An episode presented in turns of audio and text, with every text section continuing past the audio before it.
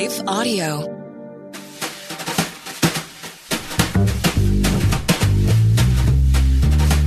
Welcome once again to Truth Tribe with Doug Groothuis, where we seek the truth about the things that matter most through reason and evidence.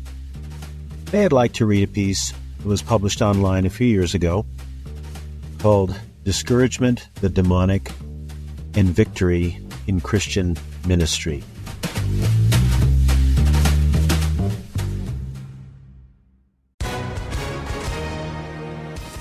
Hi, everyone. If you've been injured in an accident that was not your fault, listen up. We have legal professionals standing by to answer your questions for free. Call now and find out if you have a case and how much it's potentially worth. Call 800 497 4410. I'm here with spokesman John Wolf. So, John, tell everyone listening who should call right now.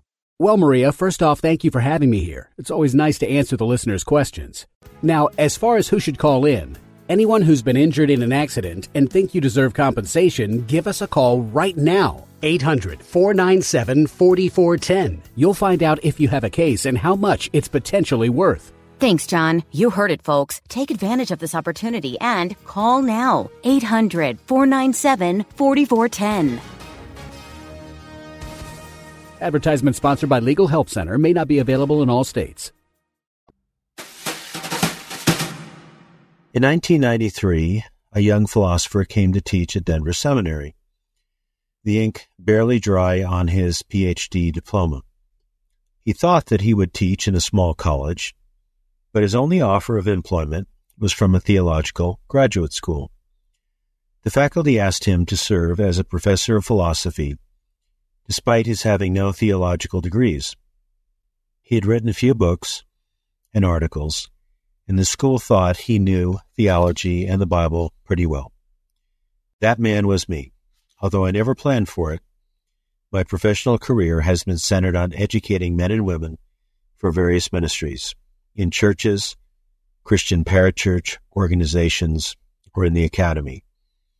As a faculty member at a seminary, I quickly realized that my responsibilities were as much pastoral as academic, and I relish both responsibilities.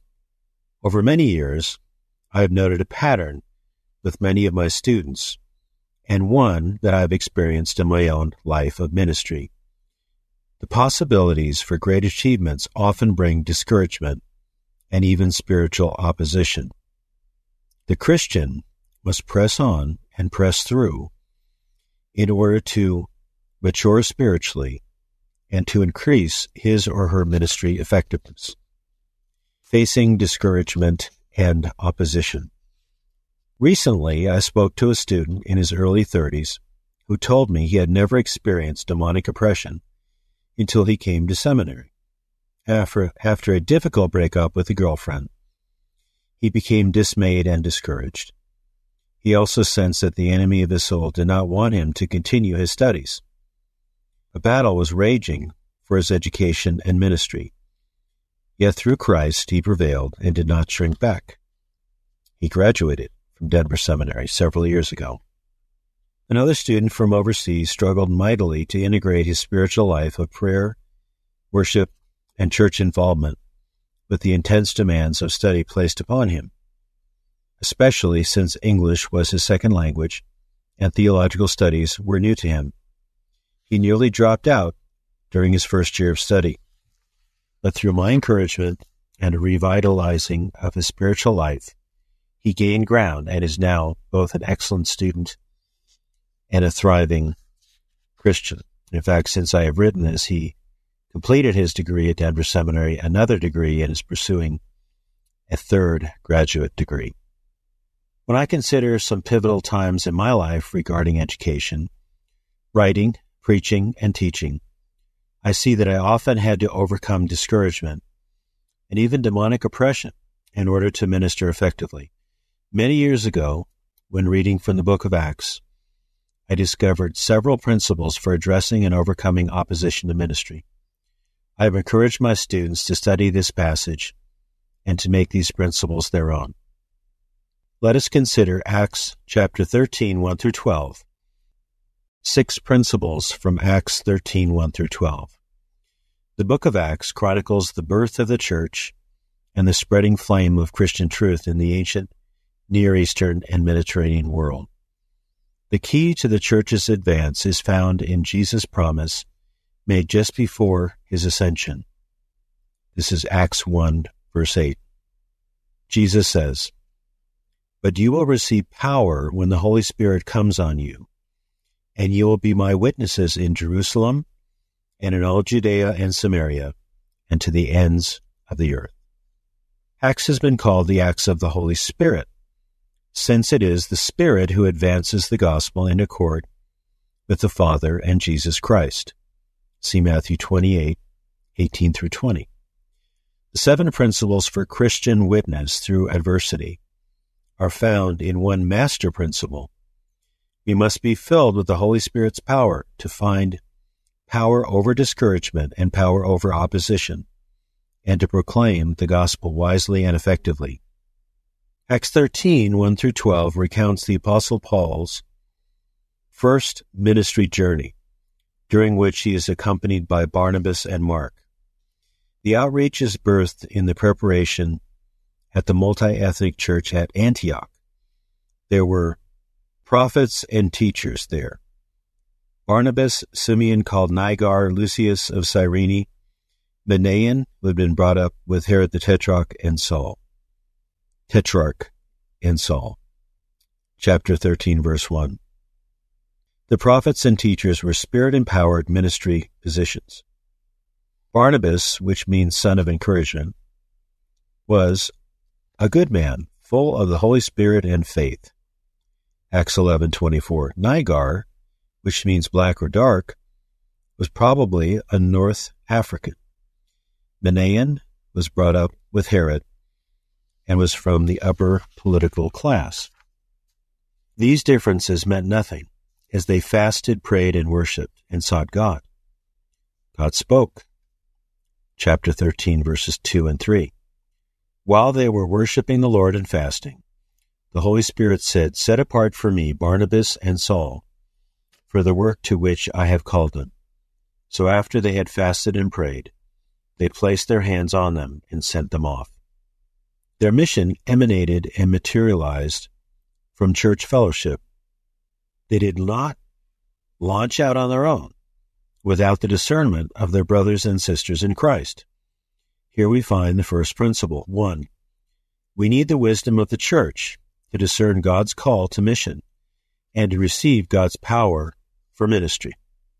That church must be about the worship and service of God.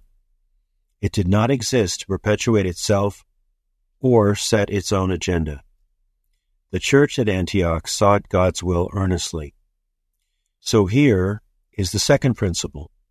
Two, we need a Godward orientation to discern God's call to mission and to receive God's power for ministry.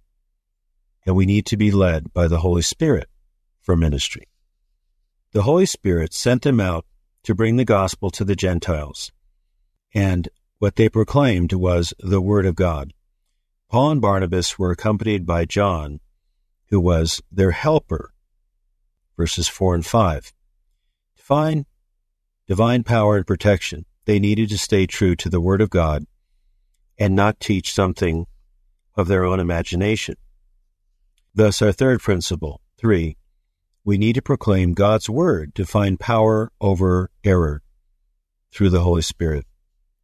We cannot do godly ministry by mere intelligence or wit or charisma or reputation, and we should not be ashamed of the gospel. Romans 1 16 through 17.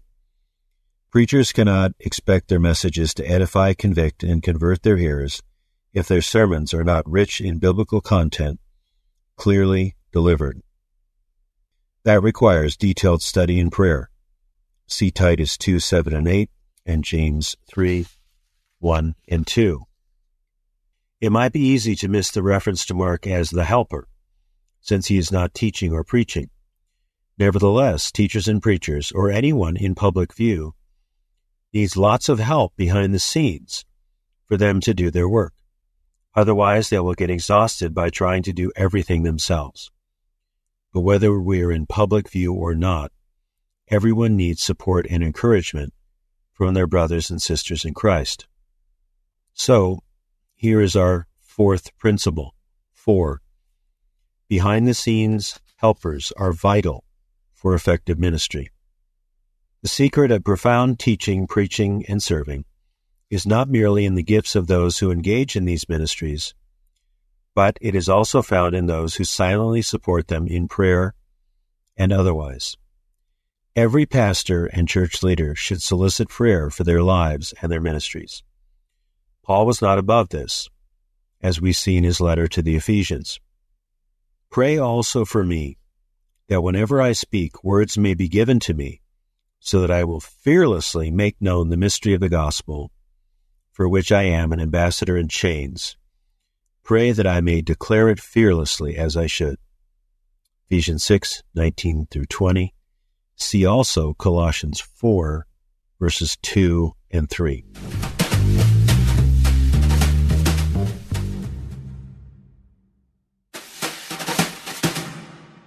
The spiritual opposition was so strong against me when I was writing Revealing the New Age Jesus, which came out with InterVarsity in 1990, that I asked my pastor for help.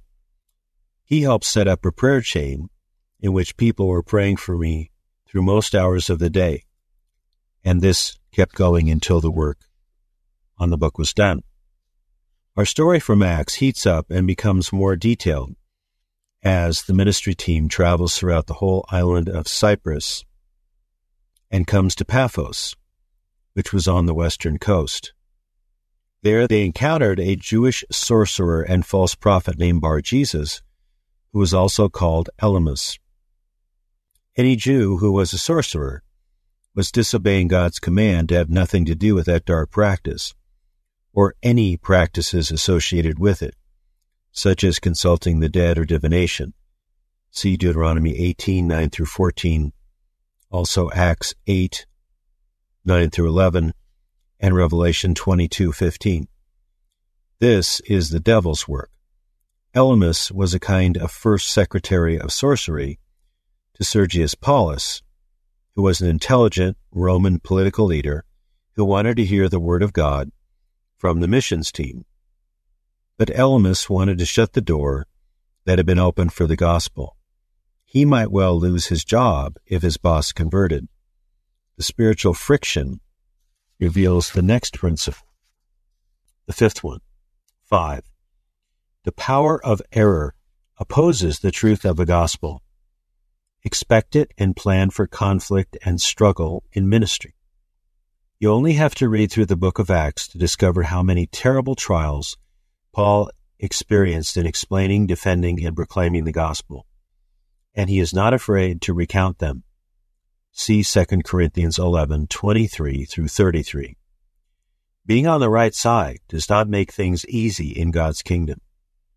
As Barnabas and Paul later said, we must go through many hardships to enter the kingdom of God. Acts 14:23. Paul might have been discouraged or even questioned whether God was leading them to evangelize Sergius Paulus. Instead, the fire in his bones confronted the error of the sorcerer. Paul, filled with the Holy Spirit, looked straight at Elymas and said, You are a child of the devil and an enemy of everything that is right. You are full of all kinds of deceit and trickery. Will you never stop perverting the right way of the Lord? Now the hand of the Lord is against you. You are going to be blind for a time not even able to see the light of the sun. Chapter 13, verses 9 through 11. Paul's courage was from the Holy Spirit, not his own religious flesh. Otherwise, his words would have fallen flat. This is the third reference to the Holy Spirit in this passage.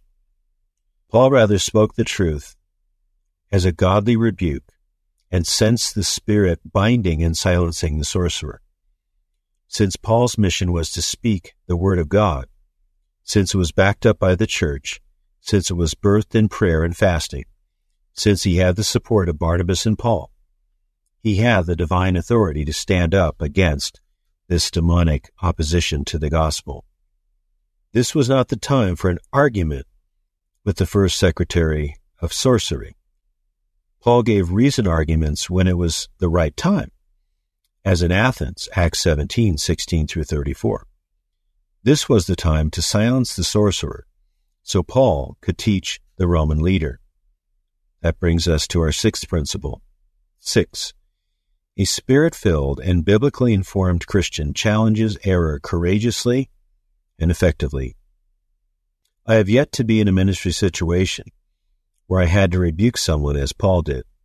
However, a spirit led ministry will stiffen the back, put fire in the bones, and direct the tongue toward truth, come what may. I have dealt with hecklers and with those who wanted to shut me down in a public talk. By the Holy Spirit, I kept teaching and propounding the truth. Whenever a Christian is being challenged in ministry, he or she should ask, Is this the enemy trying to derail my ministry? Or does it mean that it is not God's timing for me to minister in this way? If you follow the first five principles in this passage, the answer should be forthcoming. Discouragement, the demonic, and Christian faith. Since we live in a fallen world in which so many are set against God and the gospel of Christ, we will face discouragement and even demonic opposition in ministry especially when we are about to embark on an important kingdom work. But that is no reason to fear Satan or to flag in our zeal to advance God's kingdom and to build up his church. As long as we seek direction from the Holy Spirit for mission in the context of the church, have a Godward focus, present God's truth, are supported by helpers, and are prepared for battle, we can prevail. I will give Paul, the hero of this passage, the final word of encouragement for us. For though we live in the world, we do not wage war as the world does. The weapons we fight with are not the weapons of the world. On the contrary, they have divine power to destroy strongholds. We demolish arguments and every pretension that sets itself up against the knowledge of God. 2 Corinthians 10, 3 through 5. See also Ephesians 6, 10 through 20. This has been Truth Tribe with Doug Groothuis. I hope you have appreciated this teaching from the book of Acts, chapter 13, 1 through 12. I encourage you to go and read that and study that and reflect on the principles you find there. If you'd like to know more about me or my ministry, you can go to douglasgroothuis.com. If you appreciate this podcast, please tell someone else about it. Truth Tribe is a production of Life Audio and Salem Media. If you liked what you heard today, please take a second to rate and review this podcast in your favorite podcast app so that more listeners like you can find the show. For more faith filled, inspirational podcasts, visit us at lifeaudio.com. This, this is my skyship, Dreamer. My cargo is stories, and our destination dreams. With Abide Sleep Stories for Kids, you can help your children fall asleep fast and learn about God. To find these kids' bedtime stories, go to lifeaudio.com or search your favorite podcast app for Abide Stories for Kids. You can also download the Abide app for more biblical meditations at abide.com.